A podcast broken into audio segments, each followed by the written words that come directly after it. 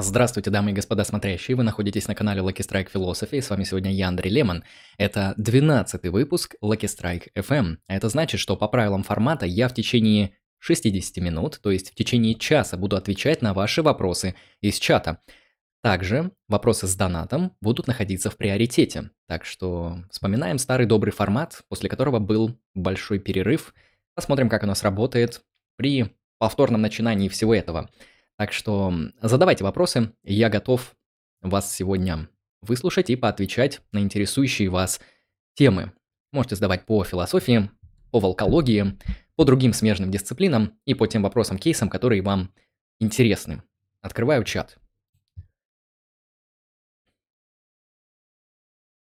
Да, сразу поприветствую несколько людей. Привет, Ладомир, привет, Сир Кринжевский, здравствуй, Баварский Непросвещенный, а это один человек, оказывается. Привет, мистер Ву, Денчик Сиапин и Суп.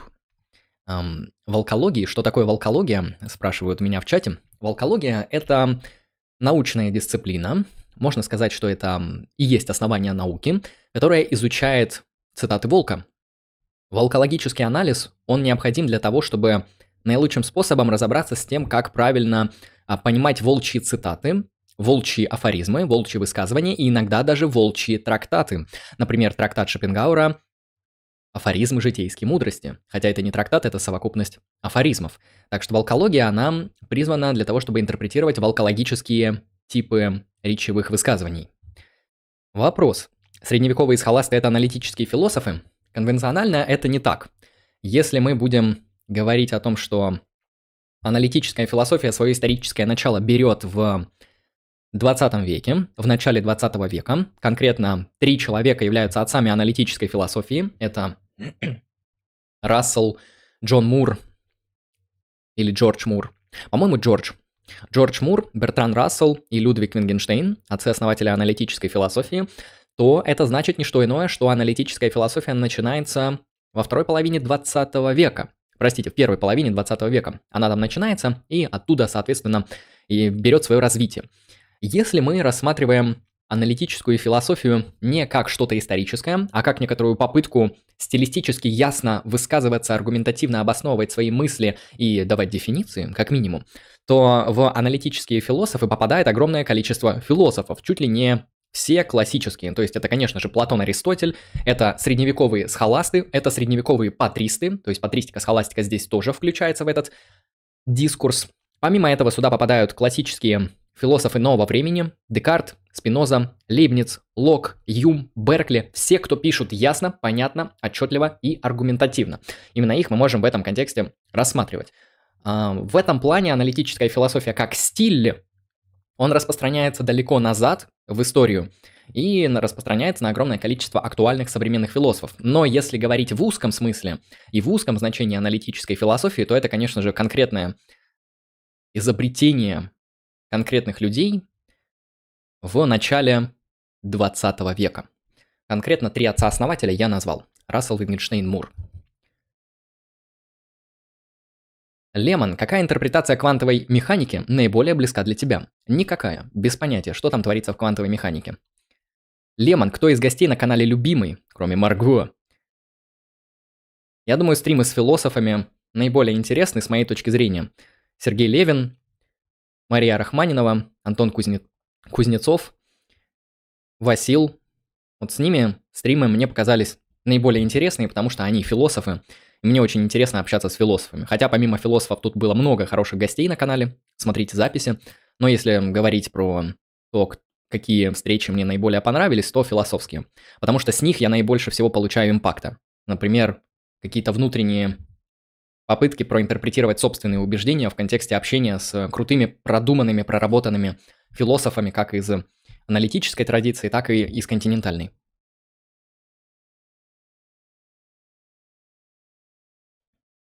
Пифагор – аналитический философ. К сожалению, от Пифагора до нас ничего не дошло. Поэтому мы не знаем, он аналитический, континентальный, может это вообще не философ. Может быть это религиозный мистик, практик, а может быть это миф. Что такое LSFM? Ну, еще раз кратко скажу. Это формат, в котором я в течение часа с момента записи трансляции отвечаю на ваши вопросы по философии и другим смежным дисциплинам. Этот формат долгое время был в затишье, Сейчас я попробовал его воскресить, посмотрим, что с этим будет. Так что задавайте вопросы. Я выключу, как только на таймере наступит час. Так. Самый первый импакт твоего познания философии. Звучит вопрос немного необычно. Скажем так, первая философская школа, с которой я как-то более-менее глубоко ознакомился, мне было тогда, наверное, лет 16, где-то там это было. Это была философия экзистенциализма. Я ознакомился с несколькими курсами лекций по экзистенциализму. Я почитал соответствующую литературу как художественного, так и философского характера. И экзистенциализм мне, молодому школьнику, показался очень интересной, жизнеутверждающей, симпатичной и даже обоснованной философией. Я находил в этом вдохновение, и именно в этот момент мне показалось, что философия это что-то эм, более крутое, чем, чем философов выставляют на первый взгляд.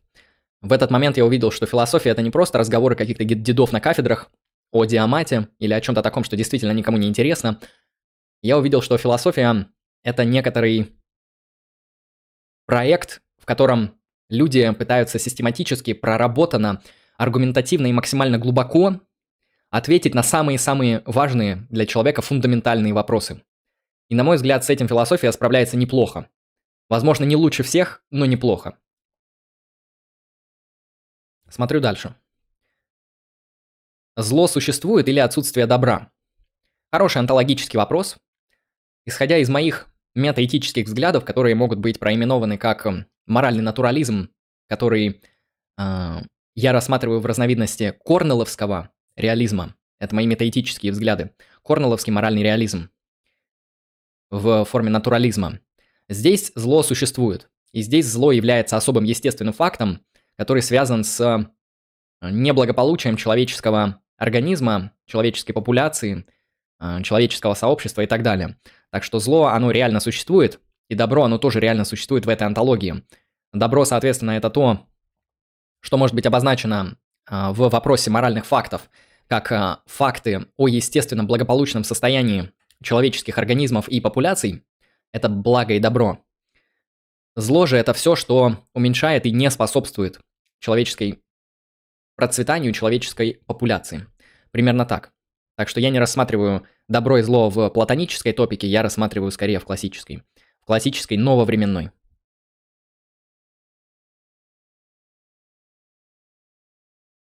Какой последний продолжительный импакт в познании философии? Опять же, не совсем понимаю вопрос, но если отвечать на него так, что что из последнего в философии для меня оказало какой-то импакт, э, честно сказать, не знаю, последние знания в философии, которые я изучаю, они носят реинтерпретацию и попытку вспомнить старое.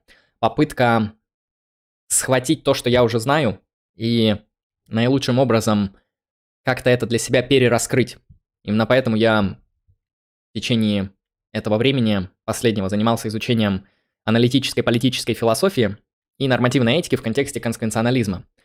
Исходя из этого, я бы не сказал, что у меня произошел какой-то новый импакт. Скорее, я пытаюсь разобраться с тем, что я уже знаю, глубже, чем на данный момент. Читал Розанова? Нет, без понятия, кто это. Я считаю вслед за Шопенгауэром, что существует только зло, а добро – это недосдача зла. Вы, кажется, перевернутый неоплатоник или шопенгерианец. Дизайн противопоставляется Дазману? Нет. Дазман – это экзистенциал дизайн. Это не две разные сущности, как, не знаю, как Прометей и Зевс, как э, Биба и Боба, как Бог и Сатана. Это просто-напросто экзистенциал дизайна. То есть даза, дазман, он не противопоставлен дизайну как что-то ему чуждое. Это его способность, его экзистенциал, который нужен ему для определенных целей. Да, то есть он имеет определенное функциональное применение, Поэтому дазман дизайну нужен.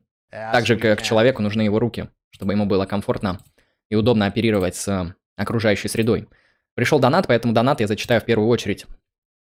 30 рублей. Лукалик, спасибо тебе большое за 30 рублей. Как оценивать? Отнимать от 10 или прибавлять к нулю? Это действительно для меня э, один из непонятных вопросов. Сегодня вечер непонятных мне вопросов. Как оценивать?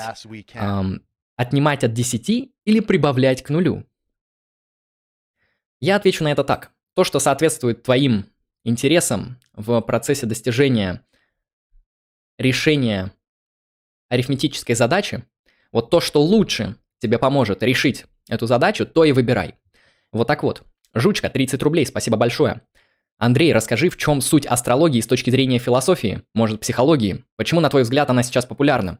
Отличный вопрос, Жучка, спасибо за 30 рублей, сейчас отвечу. Смотри, Астрология – это магическая система. Магия – это большая сложная традиция определенных религиозных практик. Есть религиозные практики, связанные с определенными конфессиями. Это ислам, это христианство, это буддизм африканский, вудду, сибирский шаманизм и так далее. Это определенные религиозные практики. Религиозные практики не заканчиваются этим. В религиозные практики входят магия – Магия – это большой кластер различных явлений религиозного порядка. Это, например, магия стихий, которая оперирует символическим языком стихийных соотношений, ну, например, земли, воды, воздуха и огня, понимаемый не в физикалистском смысле, а скорее в сакрально-метафизическом смысле, то есть водой, землей, огнем и воздухом как особыми религиозными символами, а не реальными положениями вещей, природы и фактов химической структуры реальности. То есть магия стихий – это не про химию, это про символы. Как и, в принципе, большая часть магии. Наравне с магией стихий существует еще магия планет, есть алхимия и есть астрология. Астрология – это очень сложная систематическая магическая школа, в которой мы а, комбинируем огромное множество различных языков.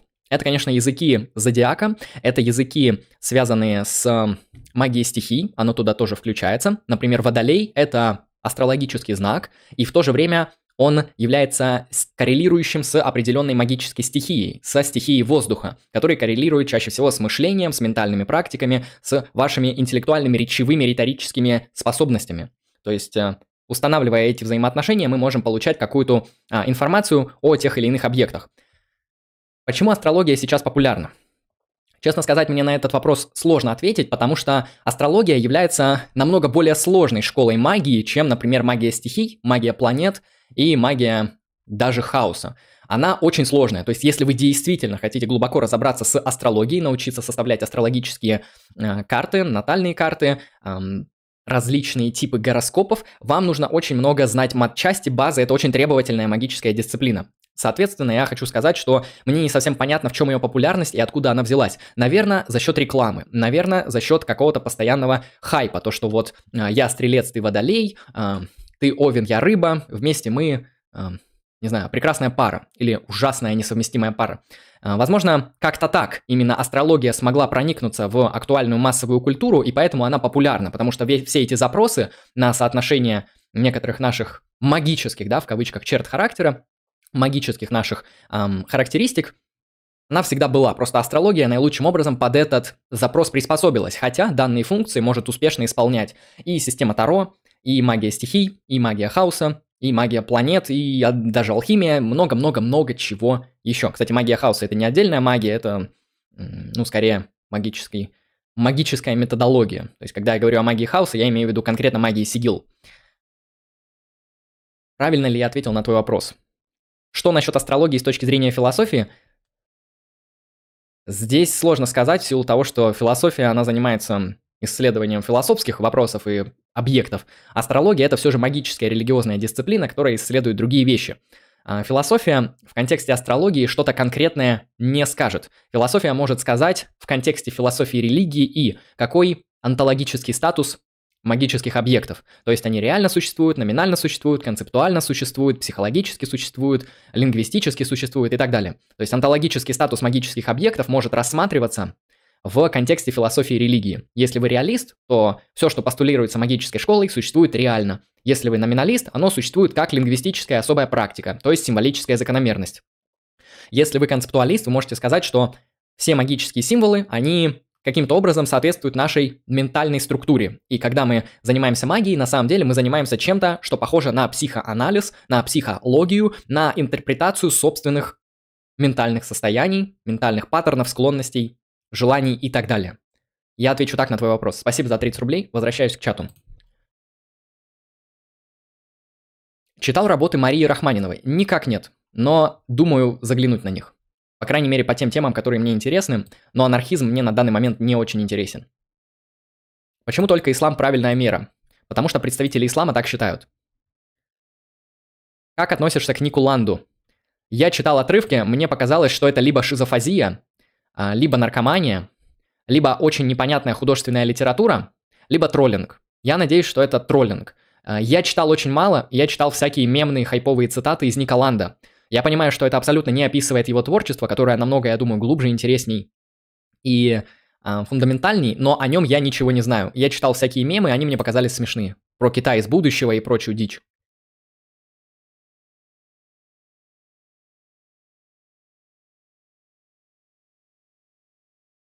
Смотрим дальше. Доктор Попов владеет магией стихий?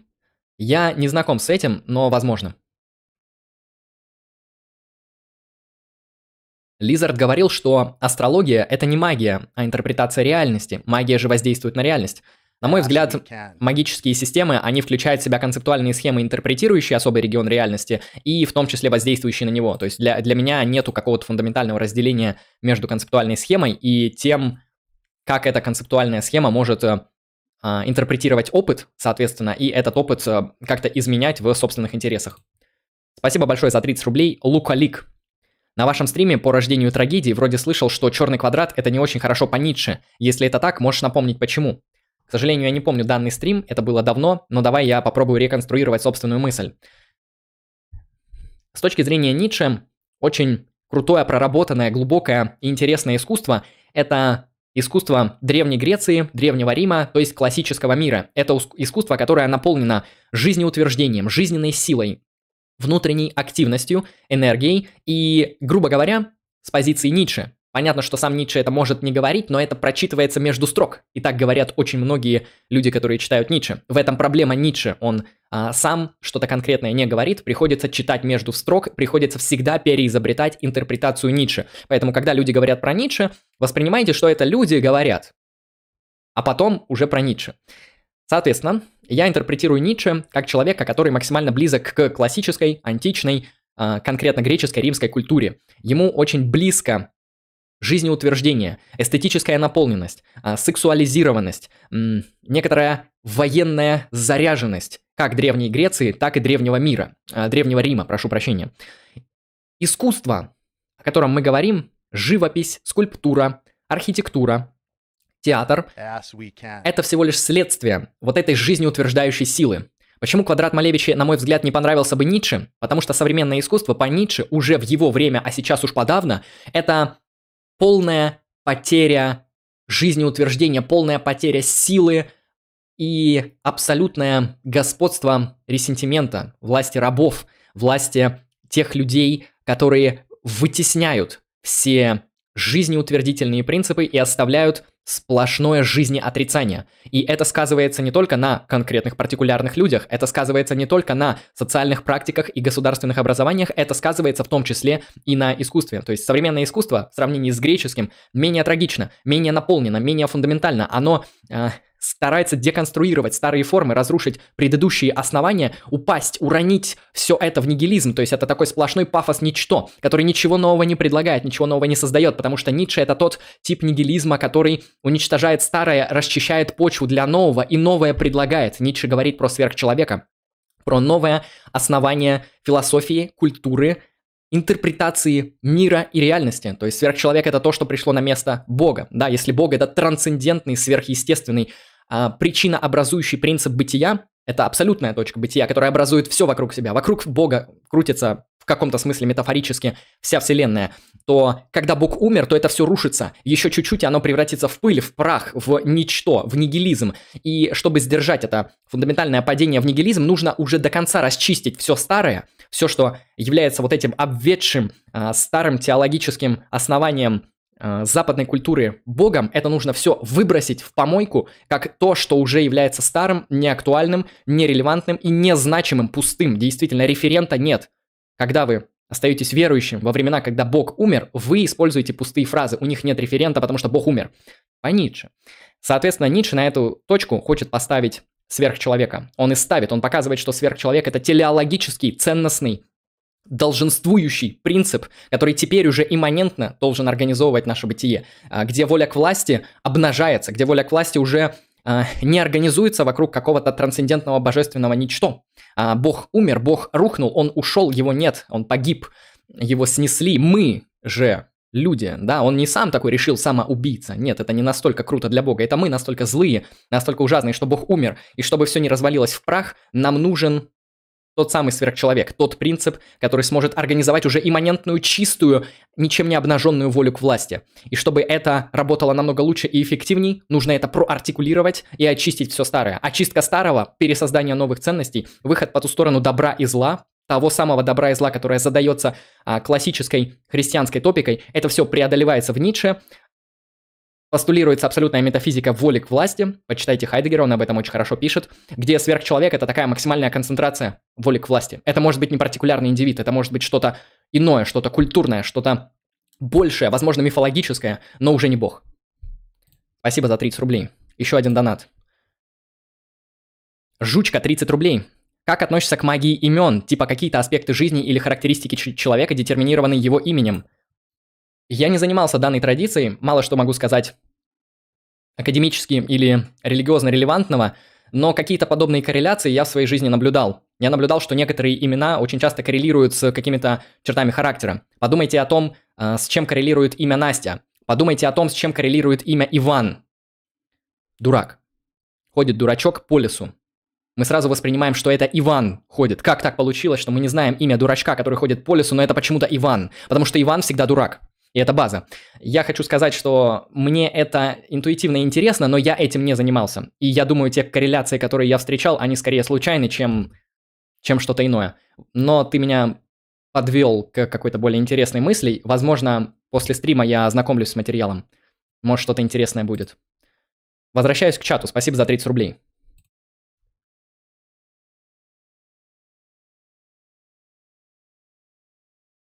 Есть ли философия экологии? Конечно, есть. Огромное множество различных э, философских направлений в контексте современного спекулятивного реализма, нового материализма и всей постконтинентальной философии. Огромное множество э, теорий, которые связаны с э, попыткой включения нечеловеческих агентов, нечеловеческих сущностей в э, человеческие взаимоотношения и, в принципе, в взаимоотношения, где мы субъектность отдаем из а, человеческих привилегированных вот этих цепких злых рук, которые вытащили субъектность из а, других объектов а, природы, да, сделали их действительно объектами, затмевая их реальную действительную субъектность, в которой мы просто-напросто перестаем замечать, перестаем наблюдать то, что действуют леса, действуют моря, реки, океаны, черви, грибы, а, бактерии, которые у нас в кишечнике даже могут и так далее. То есть действующих элементов намного больше, чем кажется. И это в том числе животные, различных видов и мастей, это в том числе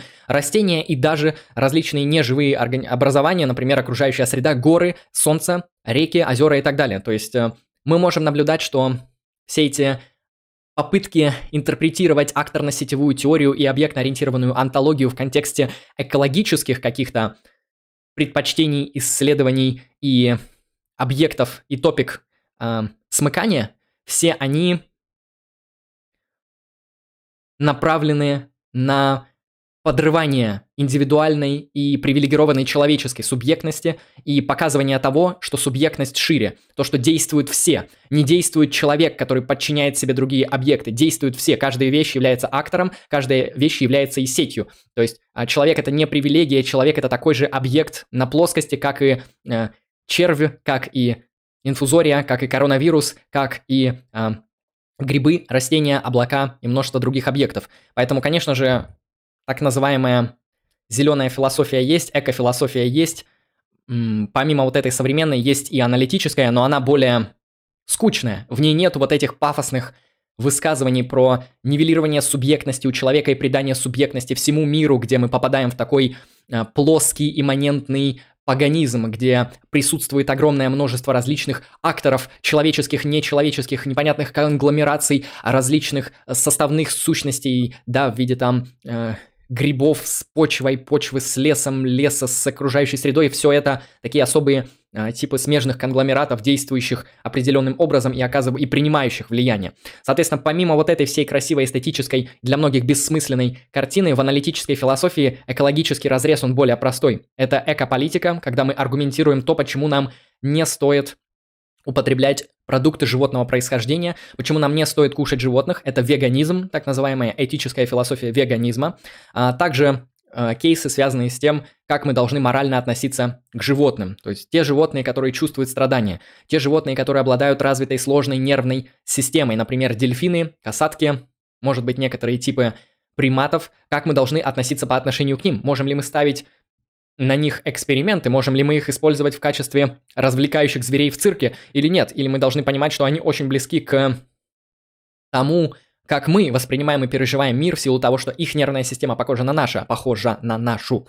И аналитическая экофилософия, она скорее про то, что делать с окружающей средой в контексте выбросов, что делать с животными, с продуктами животного происхождения, как нам организовывать наши человеческие отношения вокруг э, данных объектов, как нам поступать в отношении всего этого сложного экологического, животного и подобного мира. Сознание – это причина существования Вселенной. С точки зрения Гегеля, думаю, да, но Гегель говорит про дух, хотя дух – это и есть сознание в гегелевском смысле, особый тип разумности, который познает сам себя, раскрывая сам себя в бытии, осознает себя и на основании этого прогрессирующий диалектически развивается в мире. Поэтому сознание – это не причина существования Вселенной, это и есть Вселенная. Магия хаоса – это часть телемы? Никак нет. Ее создатель учился у Кроули. Вроде бы да. Вот эту информацию я точно не знаю, но магия хаоса – это отдельная от телемы вещь. Телема – это более классическая школа магии. Магия хаоса – это уже такой чистый магический постмодернизм. Как сами маги это и называют.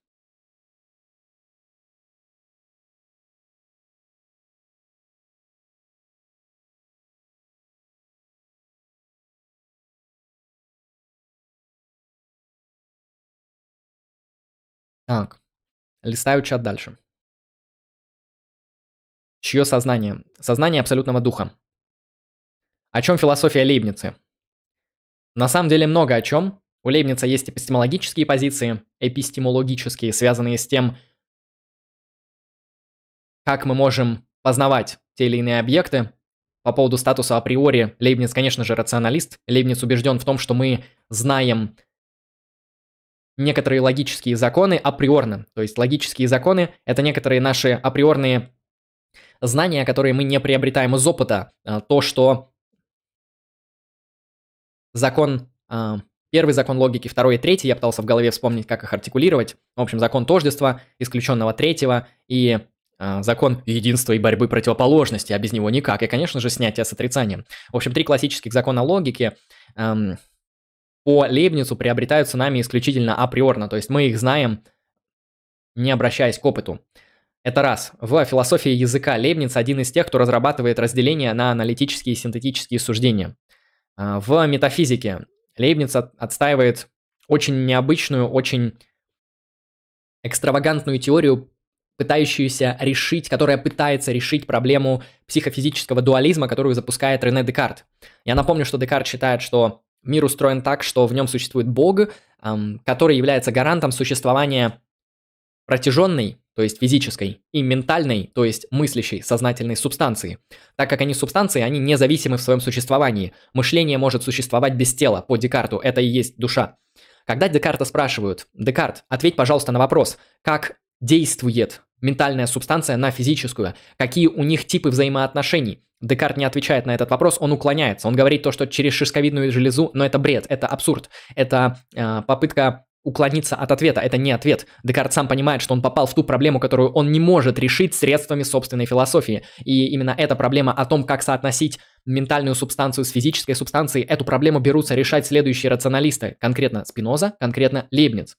Что говорит Спиноза? Спиноза кратко говорит, что понимаешь, Декарт, ты, напло... ты, ты набродил, ты сделал странную вещь. Ты почему-то посчитал, что это две субстанции, то есть две самостоятельно существующие независимые объектные вещи. Это не так. Ведь ты, Декарт, сам же и говоришь в своих сочинениях то, что гарантом Когита является Бог, а гарантом того, что наблюдает Когита в качестве своего протяженного объекта является Бог. То есть Бог в силу того, что он не обманщик, он производитель, он создатель и протяженного мира, и ментального мира, он является по-настоящему субстанцией, а производные мышление и протяженность это не субстанции, потому что субстанция по определению является независимой, самостоятельной. Это не так, ведь они зависимы и не самостоятельны в Боге. Именно Бог их производит и является их гарантом. И здесь мы можем говорить, что эм, Декарт запутался в собственной системе координат. Декарт наплудил, нап- напрудил, навалил, нанес всякой чепухи в контексте собственной философии. И Спиноза говорит, смотри, ты описываешь не две субстанции и не три субстанции. На самом деле ты описываешь одну субстанцию, и это Бог. И у Бога есть два атрибута, говорит Спиноза, в виде мышления и протяжения. Как, ну, Спиноза, конечно, уточняет, что атрибутов может быть бесконечное множество, но мы знаем только про два. Про протяженность и про мышление. Это те атрибуты, которые нам даны, и это атрибуты субстанции, которая Бог. Бог это и есть субстанция, Бог это и есть самосущее. То, что существует из себя и благодаря себе, не зависит от ничего. А вот это ментальное, физическое, это зависимое от Бога. Это не субстанция, это всего-напросто, просто-напросто а, атрибуции субстанции. Атрибуции распадаются на модусы, и мы имеем все огромное многообразие мира. То есть, когда мы видим объекты, это не какие-то там конкретные субстанции. Например, когда я вижу стол, это всего лишь модус. Это конкретный модус, который в своей атрибуции является каким? Подсказывайте в чате. Правильно, физическим. А физическое – это модус чего? субстанции. А, простите, атрибут чего? Субстанции. А субстанция это что? Бог. То есть Бог, он производит атрибуты физическое, атрибуты распадаются на модусы, например, на конкретный партикулярный стол. И здесь мы видим, что это одна единая картина. Нету вот этих двух, трех, десяти субстанций. Есть одна субстанция, это Бог. И это природа. Именно поэтому Спиноза, с моей точки зрения, это атеист, потому что у него Бог имманентен, у него Бог природен. Если Бог природа, имманентность, если Бог физичен, и ментален в своих атрибуциях, то есть он нейтрален по отношению к собственным атрибуциям, то это уже некоторая форма физикализма, это уже что-то, что отрицает трансцендентное. Это чистый план имманенции, это то, что никоим образом не является никакой трансцендентной верой. Поэтому, когда Спинозу обвиняют в атеизме, для этого есть основания. Возвращаясь к Лейбницу, как Лейбниц решает эту проблему? Как Лейбниц пытается ответить на вопрос, как же соотносится физическое и ментальное? Лейбниц берет другой ход. Лейбниц делает намного более экстравагантный. Спиноза не менее красив, чем Лейбниц, но Лейбниц, по-моему, более тонкий мыслитель. С точки зрения Лейбница, психофизическая проблема, то есть то, как взаимодействует ментальное и физическое, решается через постулирование им тезиса предустановленной гармонии. Предустановленная гармония подразумевает, что Бог ну, это понятно, особое, всесильное, всемогущее, всеблагое существо, поэтому из всех возможных миров, которые может сотворить Бог, Бог луч, творит тот, который является наилучшим по определению, потому что если Бог злой, то это несовершенный Бог, а раз Бог совершенен, то он добр.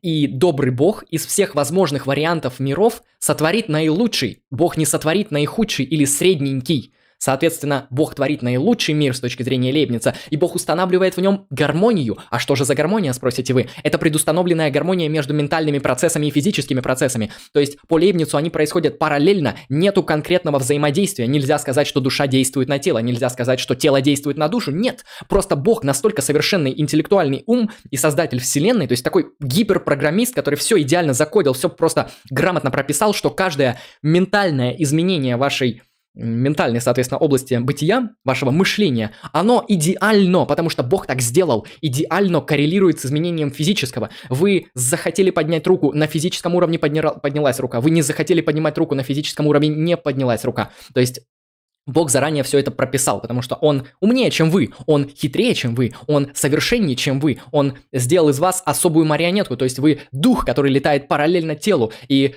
из-за того, что у вас происходит вот эта вот стопроцентная корреляция, стопроцентная предустановленная гармония, вам кажется, что ваша душа влияет на тело и что ваше тело влияет на душу. Но это иллюзия с точки зрения Лейбница, потому что это влияние не является влиянием, это два параллельных, идеально просинхронизированных процесса. Именно в этом метафизика Лейбница, да? Я не сказал про монады. Монады — это духовные атомы реальности, которые друг от друга являются закрытыми. Они, ну, можно сказать, внутренние... Э, Можно привести пример, а, точнее метафору вакуума или метафору э, суверенности. То есть монады, они не независимы и не пересекаются с другими монадами, но при этом у Лейбница они комбинируются в определенные взаимосвязи, образующие все многообразие мира. То есть Бог это как высшая монада организует вот эти вот духовные абстрактные атомы информационной реальности, на основании чего и производится и весь вот это богатство физического мира. И установление гармонии между э, монадическими абстрактными атомами и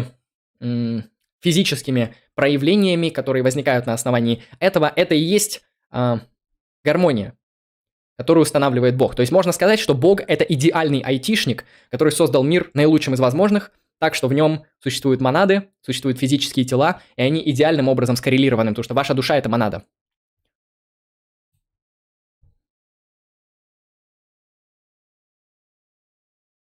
Смотрим дальше.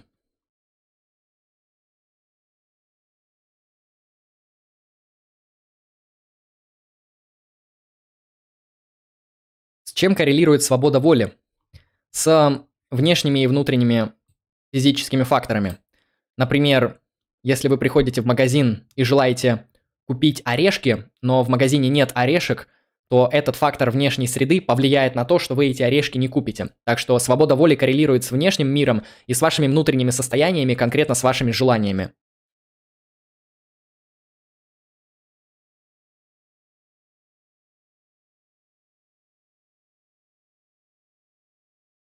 Какую философию мне следует освоить, чтобы потерять наконец-то лиственность? Спрашивает ехидная картошка.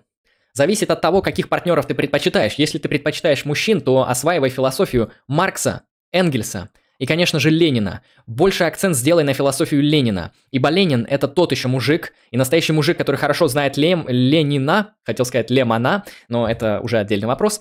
Хороший мужчина, который прочитал все тома сочинений Ленина, он свою девственность, ливственность, потеряет очень быстро. Он даже этого не заметит. Ему нужно только прийти в кружок марксистов и не более. Если мы говорим о случае с девушками, с тяночками, когда вам интересны женская половина населения Украины, Российской Федерации, Казахстана или, может быть, даже Америки, ну ладно, возьмем просто мира, то наилучшим решением для вас будет, конечно же, Камю, Сартер, Мишель Фуко, и я думаю, можно захватить что-нибудь из феминизма. Например, второй пол Симону де Бувуар. Я думаю, с таким набором вам гарантирован успех. Попробуйте. Я не проверял. И вообще, я не знаю, что такое секс. Ко мне за этими вопросами не обращаться. Чем Лейбниц отличается от Декарта и Спинозы? Я это ранее раскрыл. У Эпикура боги состоят из атомов. Он тоже атеист? Да. Я думаю, да. То есть, если Бог это нечто телесное, если Бог это нечто физическое, это что-то, что представляет имманентный фактический пласт реальности, то есть Бог это факт. У нас есть разные факты, например, факт того, что существует водород, факт того, что существует углерод, или факт того, что кто-то у власти находится больше 20 лет, это определенные факты. Они связаны с определенными физическими закономерностями и природными действиями. То есть они либо естественные, либо социальные, но они в любом случае являются натуральными. Они не являются сверхнатуральными или нон-натуральными, они не превосходят уровень естественного. А, мы не считаем эти объекты чем-то божественным. То есть если Бог это факт, то это не Бог. Бог – это то, что по ту сторону фактов. Бог – это всегда антифактичность. Скажем так. Поэтому Эпикур, конечно же, атеист.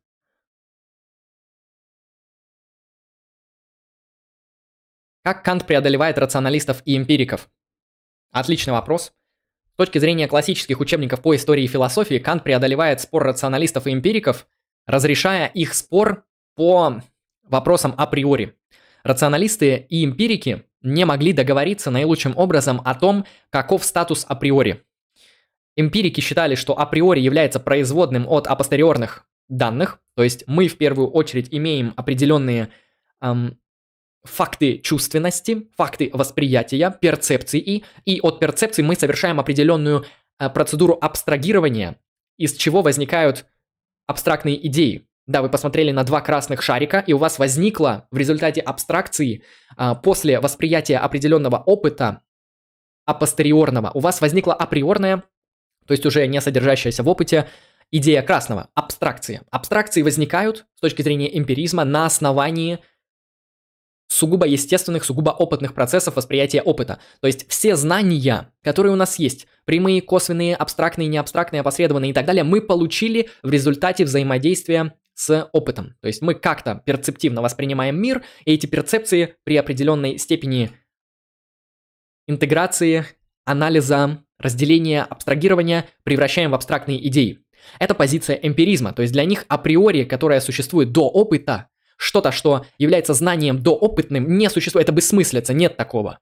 Все, что есть, это знание опытное, а все, что, если существует безопытное знание, э, то есть знание, полученное вне опыта, это абсурд для Юма, для Декарта, ой, простите, для Юма, для Лока, для Беркли. Это а, пустословие. Рационалисты отстаивают иную позицию, то что, конечно же, опыт важен, конечно же, опыт дает нам огромные знания о реальности, и никто не собирается выбрасывать опыт. Но понимаете, не все из опыта. Не все, что мы наблюдаем в этом мире, является данностью опыта. Мы не наблюдаем в опыте Бога, но мы знаем про Бога. Мы не наблюдаем в опыте геометрические объекты, идеальные треугольники никто не видел, но мы знаем про треугольники. Мы никогда в опыте не наблюдали законы логики, но мы знаем про них. Откуда же мы это знаем? Откуда мы знаем то, что не содержится в опыте? Мы не можем указать на какую-то вещь, сказать это закон, э, закон логики. Мы не можем показать пальцем на вещь, сказать это Бог, потому что очевидно, что это Бог. Нет, это вещи сугубо за пределами опыта. Эти вещи не носят опытный характер. Их даже иногда как фантазию сложно представить. И вот с точки зрения рационалистов существует особый тип априорных, то есть полученных до опыта путем знаний, а, которые мы приобретаем еще до того, как соприкоснулись с опытом. Для разных философов, рационалистов это разное. Если брать 20 век, Наам Хомский, например, убежден, что у нас существуют априорные, доопытные, эволюционным образом обусловленные знания генеративных правил грамматики. То есть язык из опыта невозможно приобрести, это слишком сложная структура. То есть эм, мы язык понимаем, приобретаем еще до того, как мы изучили генеративные правила, мы начинаем пользоваться языком, и потом в школе нам объясняют, что у языка есть такая-то структура, субъект-предикат, подлежащее сказуемое, э, там, э, различные члены предложения и так далее. Мы это узнаем, но почему-то мы уже умеем пользоваться языком. Как так? Мы умеем пользоваться языком, но почему-то что-то не знаем. И по Хомскому генеративные структуры грамматики, то есть вот базовые структуры языка, которые позволяют производить нам бесконечное множество высказываний, они являются уже врожденными, то есть эволюционно приобретенными в нашу нервную систему. Это те знания, которые априорны, не из опыта, не из наблюдения за тем, как мы, как люди говорят, мы приобретаем эти знания. Генеративные правила грамматики уже есть, и потом мы на них насаживаем, приобретаем конкретный конкретный естественный язык. Да, русский, английский, чеченский, афганистанский, э, там, африканский, э, арабский и так далее. Соответственно, в чем проблема? Как Кант преодолевает этот спор? Кант говорит, что вы не туда смотрите. Вы не там копаетесь. Вы что-то не видите. Почему вы думаете, что есть мир, как что-то реально данное, и этот мир мы познаем эмпирически, ну, какие-то части мы берем априорно, и на основании этого складываем представление о реальности. Откуда вы это взяли? Ага, вы наивные реалисты. Скажут потом различные философы современности. Это до Канта были наивные реалисты. Они догматики. Они верят в то, что мир реально есть. Они что, тупые? Ну, получается так. Почему? Потому что Кант. А что же сделал Кант? Кант сказал, понимаете, априори это чуть круче, чем вы думаете. Априори это не просто законы логики, которые мы там откуда-то вытащили. Априори это не идея Бога, хотя она тоже. Это не всего лишь идея Бога, скажем так. Априори это что-то покруче доопытные структуры являются условиями возможности нашего эмпирического опыта по Канту. То есть априори это не еще одно знание наравне с другими знаниями. То есть априорное, то, что не зависит от опыта, это не просто знание наравне с другим знанием. Это намного фундаментальная вещь, намного более серьезная вещь, действия которой мы даже не замечали, а Кант заметил. А Кант заметил и написал, почитайте критику чистого разума. Что же пишет Кант? Кант пишет, что априори это условие возможности опыта. Что это значит? Кант открывает трансцендентальные структуры, которые носят априорный характер. Они не валяются на улице, они не являются данностью опыта. Ты их не можешь пронаблюдать. Более того, то, что ты наблюдаешь, оно производится, фильтруется и создается этими априорными структурами. То есть априори условия возможности опыта или трансцендентальные структуры нашего сознания, мышления, рациональности – это и есть то, что заправляет, создает и обосновывает опыт. То есть мир не данность. Мир – это продукт креации. Мир – это продукт сознания нашего разума. Мы не знаем, о том, как, устро... как устроен мир по-настоящему. Благодаря Канту мы знаем наши априорные структуры, мы знаем, что это пространство и время, мы знаем, что это категориальная сетка, мы знаем, что это э, некоторые идеи, которые у нас есть, но знания, о которых мы не можем получить. Это идея Бога, идея сознания, э, и идея, ну то есть души, сознания и мира как целого. А, мы не можем на эти метафизические вопросы ответить, но они у нас есть, мы о них действительно как-то знаем. У нас есть куча априорных знаний, и некоторые эти априорные трансцендентальные структуры, они создают опыт. То есть опыт это не просто-напросто репрезентация каких-то наблюдений мира. Опыт это создаваемая нами конструкция. То есть по Канту реальность, феномен, да, феноменальная реальность, она создается. Она создается деятельностью нашего мышления. Априорные структуры, пространство и время, а, категориальные сетки накладываются друг на друга. Все это происходит, мы даже не замечаем, да, это на уровне эмпирики происходит мгновенно. А на уровне, Кант, конечно, говорит об этом не на эмпирическом уровне, а на уровне философском, на уровне, ну, можно сказать, метафизическом или на уровне абстрактной возможности, то есть необходимости, возможности, в вопросах модальности, Кант об этом говорит. И здесь эти априорные структуры через вот такую сложную-сложную работу производят опыт, производят феномен. То есть мы вещи уже наблюдаем в пространстве и времени, но пространства и времени в, опыта, в опыте нету. Пространство и время – это особенности нашего мышления. Мы вещи уже наблюдаем в определенных категориальных отношениях. Там больше, меньше, э, в отношениях модальности, возможно, невозможно, в отношениях качества, количества и так далее. Мы на мир накидываем, не подозревая об этом, категориальную сетку, и эта категориальная сетка оформляет феномен. Вопрос, задает Кант. А что же производит феномен? Откуда феномен? Ну да, мы знаем, э, как наше мышление производит опыт, и мы знаем сам опыт в виде феномена. То есть феномен – это результат обработки трансцендентальных структур. А чего? А что обрабатывается? Это вещь в себе. Кант говорит, что причиной, то, что нам причиняет опыт, что является причиной нашего феномена, является ноумен, Ноумен — это то, что по ту сторону трансцендентального аппарата. Это то, что за пределами трансцендентальных структур. Пространства, времени, категориальной сетки. Опыт невозможен без трансцендентальной обработки по Канту. Вещь в себе непознаваема. Мы не знаем, как будет выглядеть вещь в себе. По Кант, конечно, утверждает две вещи. Первое, то, что вещь в себе обязательно существует, потому что феномен что-то нам причиняет. То есть а, за феноменами стоят какие-то, ну или что-то есть, что можно обозначить причиной феномена. То есть у феноменов есть причина, и это ноумен. А что есть ноумен сам по себе, что представляет из себя? Ноумен мы, к сожалению, не знаем по Канту. Это вещь уже спекулятивная. Мы можем говорить, что ноумен это бог, ноумен это воля к жизни, как у Шопенгауэра. Мы можем говорить, что наш феномен, он стопроцентно соответствует ноумена, то есть у них а, процесс корреляции происходит, наше сознание идеально репрезентирует мир, то есть в мире тоже есть пространство и время, в мире тоже есть те категории, которые мы обнаруживаем. И здесь кажется, что вещь в себе не познается. То есть когда мы говорим о том, какова вещь в себе, мы выходим в сферу спекуляций. По Канту эта сфера, это не сфера знаний, это как раз-таки сфера вот этой вот слепой веры, где все что угодно, ответь, э, все что угодно сказав о вещи в себе, это будет спекуляция.